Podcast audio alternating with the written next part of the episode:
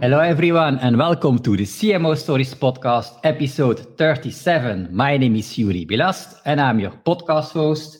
If you didn't find me yet on uh, social media, it's really easy. There, I think it's only one person with my name on earth. So, Joeri Billast, find me on Twitter, find me on Instagram. I'd love to connect. Today, we have a guest who is called the SERP guy. Hi, Jason. How are you doing? Hi, Joeri. Lovely to meet you. I'm doing fine. How are you?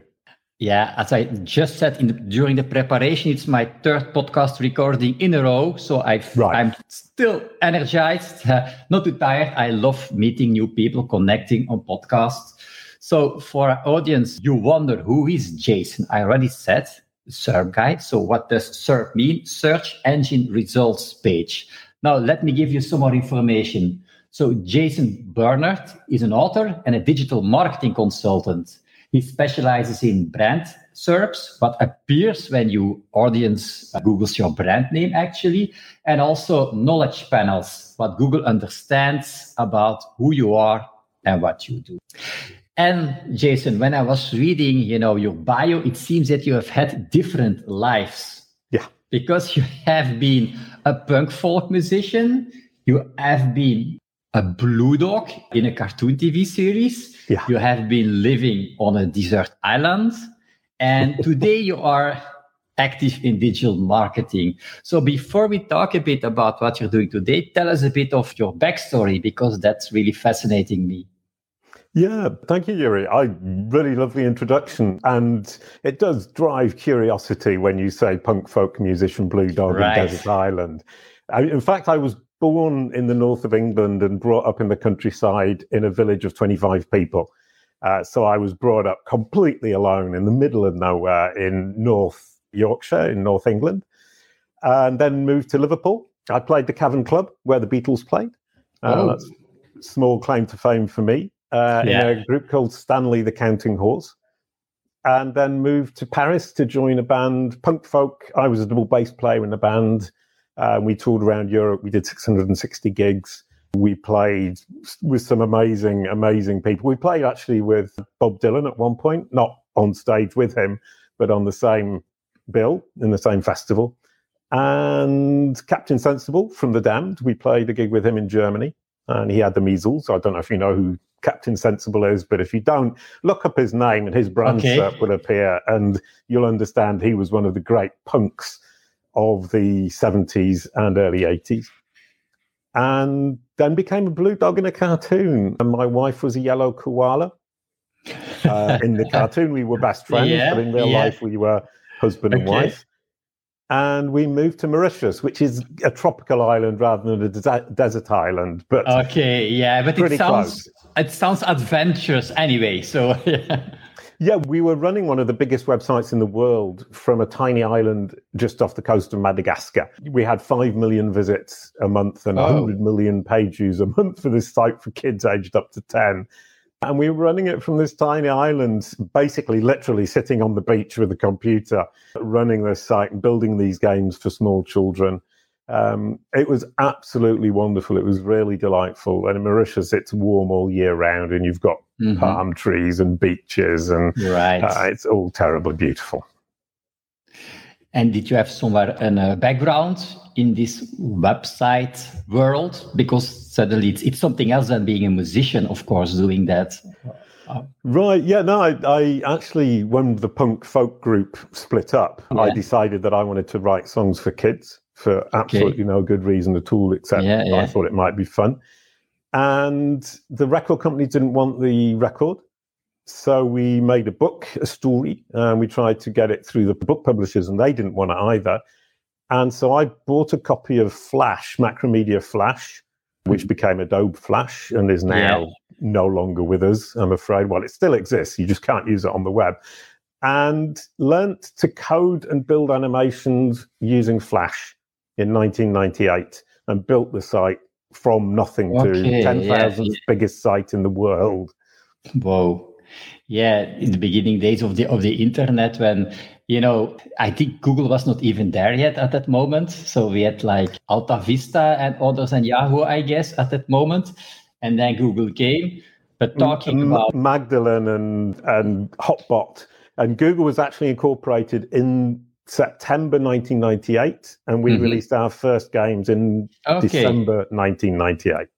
Yeah, but obviously the Google from that period and how it worked comparing to the Google today, oh. lots of things have changed, I would say. So how would you say, because okay, it's a broad question, but how does Google work today? How what should we know as being an entrepreneur, a marketer about how Google works? Yeah, that's a really lovely question. I mean, as you said, in 1998, it was nothing like it works today. But from the SERP perspective, back in 1998, you only had the blue links. Mm-hmm. And you would click through on the blue link to the next page, and you you would potentially be looking at ten different pages of Google before you found what you wanted. Google wasn't particularly good compared yeah. to what it is today and the results were very boring text based blue links. And today it works on a Darwinistic principle of different elements like videos and images and maps all competing for a place on the SERP.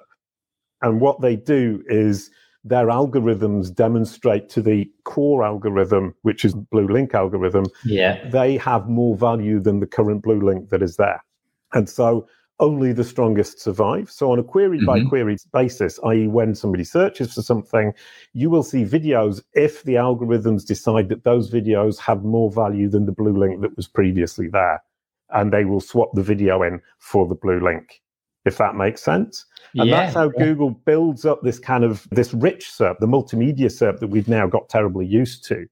And yeah. it's Darwinism in search. Right. I also mentioned in the introduction about knowledge panels. What is yep. actually a knowledge panel when you talk about Google? Right. And that's the next big step. That idea of Darwinism is kind of quite mind blowing already as a, as a concept. I wrote an article on Search Engine Journal because Gary Illyes, who actually works for Google, explained it to me. Mm-hmm.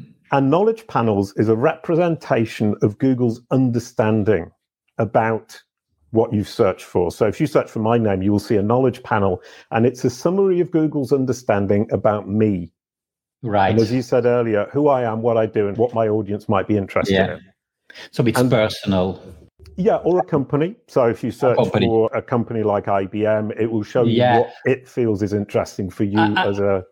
What I mean was, if I am searching something on Google, I will have a different results than if you are, are searching Google. Is that related or is it something else? No, that's something else because basically what Google will do is decide what kind of audience I have. So okay. if if if it sees me as an author, it will tend to show books because okay, it feels right. that that is relevant right. and the blue dog right. is still relevant, but it, it will be shown relatively less present. The personalized searches is actually something that I think we get a bit carried away with. Mm-hmm. Google says we don't personalize to the extent that a lot of people believe. What we do do is, as you go through a search journey in a search session, we will yeah. personalize as we understand where you're going on that specific search session. So the idea of personalization isn't as predominant as we tend to believe. Okay. And yeah. the results that you will see will tend to be the same as I will see. Where it does differ enormously is geolocation. Okay. Right. Yeah, its location is really important. But mm. you, you know, what typically people think about SEO. No, it's about you need to have backlinks, you need to have meta keywords, and you need to have like things that happen on site. But I think that was many years ago. But mm. I don't know if that even counts today, all these optimizations on the site itself. I think it's more about content or what is something that we have like quick wins in our own hands. Right, yeah, it's a really nice question because we could say that in the old days, Google counted links, what you were talking about, inbound links, yeah, and counted words. And it was this incredibly simplistic, it now seems, machine that simply counted words and counted links and said the one with the most links and the right balance of words right. in a page is going to be number one. And today it works much more in its understanding of what's in the page and what solution that brings to which problem. So basically, if you take a step back and you say, right, when somebody searches on Google, they're expressing a problem and they're looking for the solution. Right. And Google's job is to get them to that solution as efficiently as possible. So what right. it does is it evaluates what the intent of the user is, what is the problem they're trying to expl- express.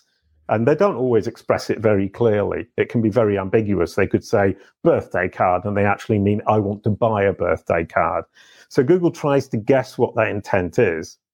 Then what it does is present the user, its user, with the most appropriate, efficient solutions to that problem or answers to that question. Right. And our aim as SEOs is to demonstrate to Google through the content, the way we package our content for Google, so that Google can digest it and understand it and understand what solution it's offering to which problem. And then we need to convince it that our solution is the most credible solution. So once it's right. understood the, the, the, intent of the user, it looks for the solution. Once it's found multiple solutions that serve that user, it looks for the most credible and the most appropriate format. And that's something I think people miss out on. This idea of Darwinism with videos and images and right, so on yeah. and so forth is that if you've created a text based article as a solution, but somebody's looking for a video or somebody would be more satisfied with a video, the video will rank and your content won't if it's written and it doesn't suit the needs of Google's users. Okay, but I need to know your audience well, or you need to test, I guess, to see what is working and what is not working. I think what you said first is is really the key. If you know your audience, you will create the content that they need in the format that they appreciate. And if you yeah. then do that, you're communicating with your audience for something that they already or they appreciate greatly. And right. if you then can, all then you need to do, excuse me, is communicate that to Google that this is the right solution for that person in these circumstances, and that it's the most credible solution of the solutions that Google will have found.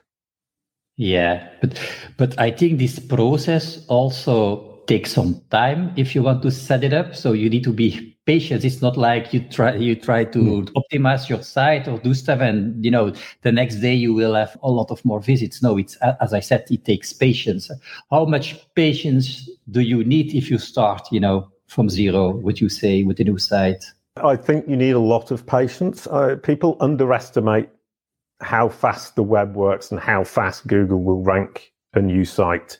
We kind of think, oh, in a couple of months, I'll be ranking number one and making lots of money. Mm-hmm. Um, for a really solid SEO digital marketing strategy, at least a year right. in order to actually get somewhere where you're pulling people in from Google who are relevant. One of the things is that Google now is a little bit more cautious once it has figured out that one particular page or one particular piece of content brings an efficient solution, replacing that content with new content that you've created, your new site, your new brand is very difficult because you have to demonstrate to Google that yours is actually more efficient and or more credible. And that's a really tough ask. Yeah, you can just show the evidence to Google, but Google needs to find out and, and decide for themselves. I think it, it will also look at how much clicks do you get on your links, for instance, comparing to other links on this results page? No, is that something? Yeah, that... um, well, kind of. Google say they don't use that in the algorithms, and that's okay. kind of a little bit misleading because there are multiple layers of algorithms. Yeah, and so yeah. they're saying we don't use it in the core algorithm, but they do use it at some point. But in fact, I think it's a little bit more subtle than that, even. Is that if you're sorry, I'll come back as a very small step is a lot of people when they start looking at SEO will say, I want to rank for red shoes. Right. Yeah. Because a lot of people search for red shoes. Now, the problem with the word the, the search term red shoes is it's ambiguous. So Google is struggling to understand what the intent of the user is. Mm-hmm. And it also means there's a lot of different content that can potentially rank on number page right. number one for Google. And it's much better as a new site to start with the more specific, what we call long tail queries. For example, buy red shoes with high heels or buy right. red shoes with laces, size 42, whatever it might be. Right. And those very specific queries are easier to rank for because there's less competition. Right. And if you can rank for those and Google sees over a period of time, which is why I was talking about a year, that mm-hmm. you satisfy the needs of that user searching for that very specific pair of red shoes with laces size 42 mm-hmm. then it will start to think well actually they can probably satisfy the user searching for red shoes. So right. what you need to do is get yourself a foothold. Talking about red shoes, getting a foothold yeah, is yeah. very appropriate. With those long tail, small volume queries, that tools like Ahrefs or SEMrush or yeah. SE ranking will say, oh, there's zero search volume. That doesn't matter. They mean there's a very small search volume and they yeah. can't measure it. So you aim for those small search volume, very specific queries where you know you can satisfy the user. You'll get right. a very high conversion rate to whatever the conversion is, whether it's buying, signing up to a newsletter, or just reading more uh, of your of your content. And Google will see that and it will understand that you've satisfied the user because the right. user will search for that, go to your website, and then when it comes back to Google, they won't search for the same thing again. They'll start a new search, and that's an indication to Google that you've right. satisfied them. Exactly, because if you have too many clicks, too many visits, people will directly go away if it's not what they are looking for. Mm. And Google doesn't like that. If you visit, you look at another site directly. But if they have less searches or less visits, but they stay on your website because it's relevant, I think also for your business, that's what you want. That you want to have, you know, the right audience on your website that is contacting you. And then I think it also comes back to the fact when you start a business, you want to have something that stands out. You want to be different mm. from your competition. And of course, if you are different, then you can also, I guess, define search keywords that you can use, you know, to yeah. be able to stand out, that there are not too many searches. And what I also think is that the geographical aspect is important. Eh? Yeah. Like you said, you know, if, if I sell red shoes, but you know, in Belgium there is no one else selling red mm. shoes, or people are then okay, then I get more chance to. Yes, very good point. Yeah, no, I understand that the geolocation incredibly important. I mean, there's no point in ranking for red shoes on Google in America if you can't ship the shoes to America. Right. And the other thing is, you were saying very well explained of the fact that Google starts to trust you as it sees that you're satisfying its users. You're also getting valuable people from, from your business perspective coming to your website. And you need to build that business so that Google understands that all of your content has that same quality and that your business stands by its content, stands by its business practices. And Google calls that EAT, expertise, authority, and trust. I mm-hmm. would just say credibility. You right. need to demonstrate to Google that you are credible in terms of the content you create, the authoritativeness with which you appreciated within your market, i.e., you are appreciated by your peers and media, and also that your customers appreciate you by coming to your site and staying on your site, by giving you reviews, by leaving comments, so on and so forth. So Google needs to understand that credibility aspect. And if you build that up, then Google can be your friend right without cheating and without counting words and without counting links right i think it's also important to measure everything what you're doing and the google analytics of course you have the, now the ga4 that that's out there. Mm. Is that something that you also actively are using to you know update or optimize i would say websites for your clients yeah, well, GA4, I find it not incredibly user friendly. And so I don't really hmm. use it. But what I have done for my clients is install both the old Google Analytics yeah. alongside the GA4 so that I've got the data from for GA4 sorry from today. Yeah, which means right. that when they do switch across, I will have the data, the historical data from the date I actually installed it, and you can run them both in parallel, so that's not a problem. So it's basically a question of I don't use it, but I'm getting the data anyway to make sure that when I do need to use it, when Google makes it easier to access, I mean, at the moment, it, it's really confusing. Exactly. That's what I have also done for clients for myself, having the both you know versions installed. Because mm. as you say if you wait for it then you lose all you know all the info you. It's better to already gather the data. Yeah but it's completely different. So it, it's not so easy to work with it at this moment i find. I, also, yeah and i strongly advise sorry to, to interrupt but also search console google search console if you sign up for that yeah. it gives you an amazing view of your site from google's perspective. Right. And that's incredibly important yeah, often you know people forget that that they should do that and use that the Google Search Console. I think that it's also a free service of Google which which mm-hmm. you can use. Then there is you know okay the paid service of Google which is Google Ads. is that something that you would advise for clients when they start out and they want to get some traction to combine already, okay, thinking about the long term strategy of ranking on Google, but also combining this with Google Ads at first? Yeah, I mean, I, I think with Google Ads, a lot of us get caught in over ambition. Okay. And being overly, once again, same kind of thing. Somebody will bid on red shoes, mm-hmm. but what they should be doing is bidding on red shoes with high heels, size 42. And then they'll think, well, I can't, I can't be bothered setting up a whole campaign for that specific thing, and I can't be bothered with the landing page. And that's a huge mistake in the sense that when somebody clicks on the ad, you want them to land on a page where they find exactly the solution they're mm-hmm. looking right. for. And so if you look at that from what Google is trying to do, you would think if I'm willing to pay enough money, I can get my Google ad right at the top every time. And that's not true. It has right. a similar system to the SEO system, which is if the ad doesn't provide the value uh, to Google's user, it will not show it full stop. So right. you have what they call the quality score, which is expected click through rate, relevancy, and landing page experience, I think.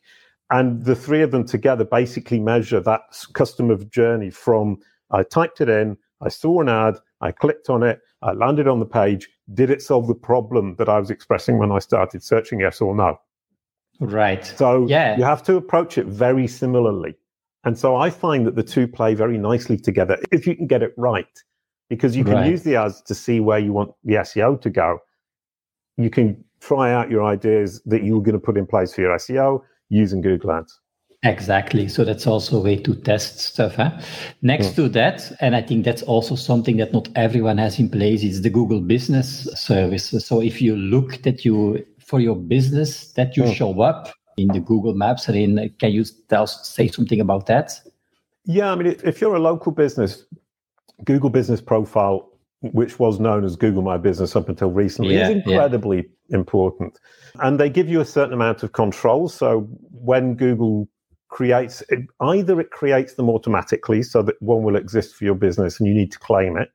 Right. Then you can manage what Google shows, a lot of what Google shows, or you can apply for one. And it's incredibly important for bricks and mortar local businesses because then you're on Google Maps and people using their Android phone using Google Maps will be mm-hmm. able to come to your business. So that's for local businesses. For bigger businesses, obviously much less important. If you're a nationwide lawyer firm, for example, and you can deal with any clients from anywhere in the country, they're not necessarily going to come to your office. So that Google My Business becomes less important. And what we were talking about earlier on, the knowledge panel becomes more important right. because the knowledge panel makes you look like this incredibly impressive business whereas the Google My Business makes you look like a local business. So you need to figure out which is the right one for you. Are you a local bricks and mortar where people will walk into your premises? Mm-hmm. Or are you trying to build this impression or this brand message that you're a big national or international business, in which case you need to aim more from a knowledge panel? Right. One of the things I read from you is that you said Google is your new business card. Yeah. What was exactly, what did you mean with that? Right, well, that actually ties into the cartoon Blue Dog. Um, is oh, that when okay. I stopped with the cartoon Blue Dog, I then tried to become a digital marketer, an SEO mm-hmm. expert. And I would go into meetings and I would have meetings with the potential clients, and they would be saying, Yes, this is wonderful, Jason. We think this is great. We really want to work with you. And then a lot of them didn't sign. And I was okay. wondering why. And then somebody told me actually, when you walked out of the room, you left your business card, but we didn't even look at it. We searched your name. And it said Jason Barnard is a cartoon blue dog. And we didn't want to give our business or our digital marketing strategy to a cartoon blue dog. And so I thought, what I need to now do is educate Google as to what's interesting for my audience today, as opposed mm-hmm. to what was interesting three or four years ago when I was a cartoon blue dog. So I said about educating Google, and I do like to talk about educating Google yeah. about who we are, what we do, and who our audience is. And Google thought my audience was parents and children. And I had to okay. educate it that my audience was, in fact, business owners looking for a digital marketer and SEO. So it's my business card. Yeah, and that took some time, of course, or did you? Because you did the search results, they stay there. Uh, when I Google myself, I find still results from 99 or, you know, so it's just not on top anymore, but it stays there. Yeah. And it's a pretty huge job. And I mean, it took me three months, but then I'm an SEO expert, so it was relatively yeah, easy right. for me. Yeah. And I would say when, once you start thinking about Google as being your business card, that when people search your name, you need to make it positive, accurate, and convincing. Once you've seen that and you want to start working on it, the first thing you need to do is a massive spring clean of your digital ecosystem. Go around everything that's that's in and around your brand and start correcting it so that the message is much clearer to Google. And so that three month period is a spring clean a massive spring clean. And you have to look at yourself in the mirror and realize mm-hmm. your weaknesses, your strengths, where your your strategy is actually going wrong, where it's going right, where your audience are truly engaging. And as you work through this spring clean of your brand SERP, you'll see that your digital strategy and your digital ecosystem will become much clearer to you. And you will gradually build a much, much more solid business online it's much more towards the idea of a stable long term business with a long term stable right. digital strategy as opposed to the idea of a one shot wonder in SEO ranking number one for red shoes. Yeah, no, that is what you know in in those days, and perhaps still that exists. That you had these black hats, you know, techniques to be, you know, and then you could get I don't know if that still exists, what they call the Google slap. That suddenly you're you know yep. uh, you're out of the re- search results because you do stuff that Google doesn't like. For instance, I heard if you build a landing page on your website, it's still good to have like a footer in there and some links to your privacy policy and like mm-hmm. other stuff that they see that is legit and it's not just one page that yeah. has no content. I mean, yeah, and when you're looking at Google, rather than looking at how you can trick it, which is what a lot of black hat yeah. ideas are. And a lot of us try to do it. And, it, you know, you kind of think, well, I'll see if I can trick it and we can get to the top without necessarily deserving it. Yeah. You need to look at what Google's trying to achieve. And then you say, even if it doesn't necessarily achieve that today, it's going to get there because it's pushing its algorithms right. forwards. And what mm-hmm. it's trying to achieve is the best solution for its user when that user searches for something, a solution to a problem or an answer to a question. And if that best solution is yours on one of your web pages, you need to demonstrate that to Google. And you need to demonstrate that you're the most credible, reliable, and efficient solution for its user. Always remember the people coming through Google are Google's users. Mm-hmm. Right. And only a subset is your audience. You're right. asking Google to recommend you. So mm-hmm. you need to make sure that Google wants to recommend you because it understands you're the best, most efficient, most credible solution. Right. Jason, I was just when you were talking, putting your name in Google. And of course, the first result is your website, your personal website, I guess, jasonbarnard.com.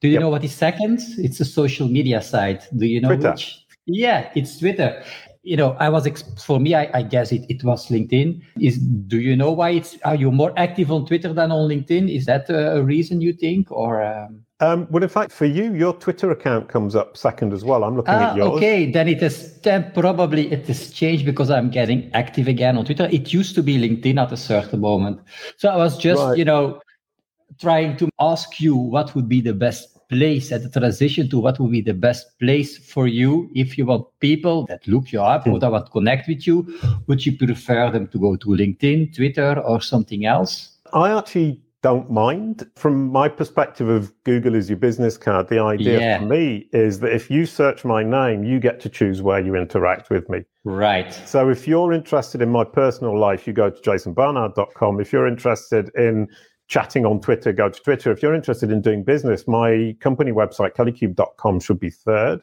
Then you should go there. And if you want to link up with me on LinkedIn, maybe do business because it's more of a B2B platform, that's great too. There's a podcast listing I probably see. down there. Yeah. I see that. It's actually a nice page because it's like a menu that you suggest to. That, that's 10 years of work. And so, as, as I said earlier on, you need to do your massive spring clean but yeah. afterwards, you do need to maintain that brand SERP and you do need to maintain that positive, accurate, and convincing business card on Google. And mine looks great, um, but I've worked very, very hard to get it like that. I guess. I think if you had, I don't know if you have a YouTube channel or YouTube videos, but that would have shown up also on this page, I would imagine. Yeah, you, have got them here, I can see. Um, I know, yeah, I know because does. YouTube of yeah, I've I have both. Normally it depends on the browser. Normally I would expect you to find the because I have both English and Dutch stuff on Google, and uh, depending on what I'm using, which browser, which language, I see my Dutch or my English version. But uh, yeah, I mean, we mentioned geo, but also language changes a great deal, and the browser language and the geolocation will will affect greatly the results you're seeing. Um, right. But yeah, so your Google Business Card could do with a little bit of work, but your site ranks number one, your Twitter number two, Instagram, Amazon, and YouTube. So that for somebody who's never done any work on it, that looks pretty good. Yeah, I did not, not do any work on it. That's right. I was just, you know, doing being present on social media because obviously I get when I look at the traffic coming to my sites, I have my personal site and my business site. They come from social media most of the time. So it, it really depends, you know, where you're active and putting out this content. Yeah, and your activity on social media is being reflected on your Google business card on the brand SERP for your name.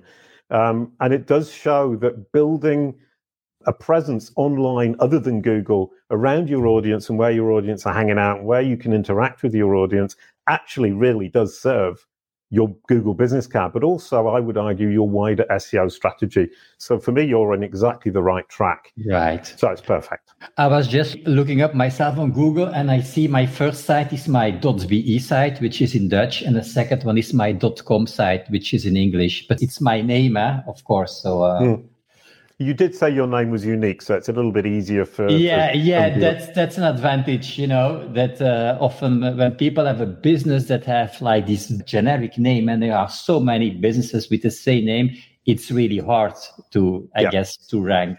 Yeah, no, it's a, it's a huge, huge problem both for people and for companies. And one of the things that we've done, I mean, I've written the book which you mm. can see behind me to explain the approach I have, but I've also built a platform a, a SaaS platform that helps with this approach and makes it much, much easier to educate Google. And with that idea of an ambiguous brand name or personal name that you just mentioned, a lot of it is to do with who can educate Google the best. Right. Is going to be the one that's going to be dominate. Mm-hmm. Dominating, excuse me. So basically, if you set about educating Google, even if you have an ambiguous name, brand name, or personal name, you can potentially dominate your own brand SERP. Right. But of course, it's not always about people. You know, if they know they look for me, they will find me. But if they're yeah. looking for another service, you know, they have a problem, like you said, and they want a solution. And I've, it didn't happen too much until now, but it already happened that they people found a blog which has certain keywords in it, and I said, I need you to help us because you and then they and because i have a, a, presence online they already you know looked up everything and they had all the information they needed to connect and therefore what you said about google is your business card i can fully agree so it's kind of a call to action or a point of action for people that are listening to that uh, search Google, search your name on Google and see what shows up and see how you can improve it. And if they need help, they can uh, be in touch with you. So I will put Absolutely. all the your I would say contact details, website, hmm. what I found on Google on the show notes. Uh, so thanks yeah, very brilliant. much. So do get in contact with me for whatever, however I can help. We've got courses, we've got the book, we've got the SaaS platform. I do consulting. Search Jason Barnard or Kalicube on Google to find out more and figure out whether we have anything that would help you in your business journey online. Awesome. So thanks, Jason. It was so great to have you. Thank you so much, Joeri. So I would say enjoy the rest of your day. Guys, thank you very much for listening. Yeah, and I hope that you join me again for the next podcast episode. Bye. Thank you so much. That was brilliant.